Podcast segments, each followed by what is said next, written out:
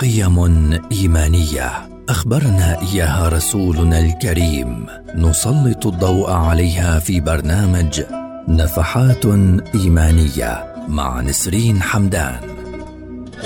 برنامج نفحات إيمانية يأتيكم خلال شهر رمضان المبارك في مثل هذا الموعد عبر أجيال.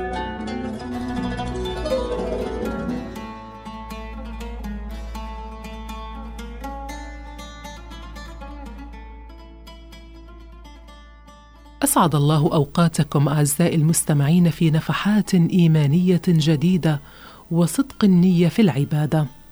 صدق النية في العبادات أن تكون خالصة لله عز وجل وابتغاء مرضاته والا يكون هناك باعث في الحركات والسكنات إلا لله عز وجل فإن شاب النية شيء من حظوظها لم تكن صادقة وإن تكلم العبد بلسانه خلاف ما في قلبه فهذا أيضا دليل على عدم الصدق في النية. فالنية ذلك الفعل القلبي الذي لا يراه أحد إلا الله سبحانه وتعالى. هذه النية محلها القلب فبمجرد أن يعزم العبد بقلبه على هذا الأمر فقد نواه. النية التي بمقتضاها يكون الجزاء إما ثواب وإما عقاب.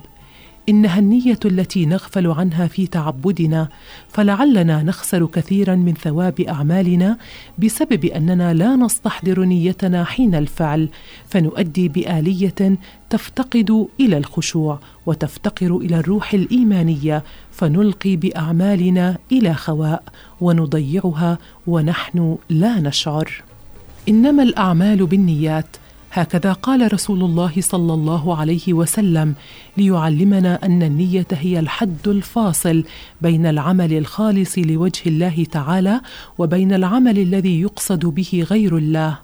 والصدق في النية يرفع العبد ومكانته في الدنيا والآخرة ويقوي الإيمان في القلب ويمنح المخلص الأمان والهداية في الدنيا والآخرة.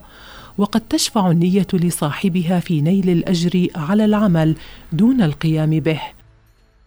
ذلك إن كانت النية حازمة وجازمة فقد ينوي المرء القيام بعمل ما إلا أن بعض الأمور قد تحول دون القيام به ولكنه يؤجر عليه بسبب النية وإن لم يفعل.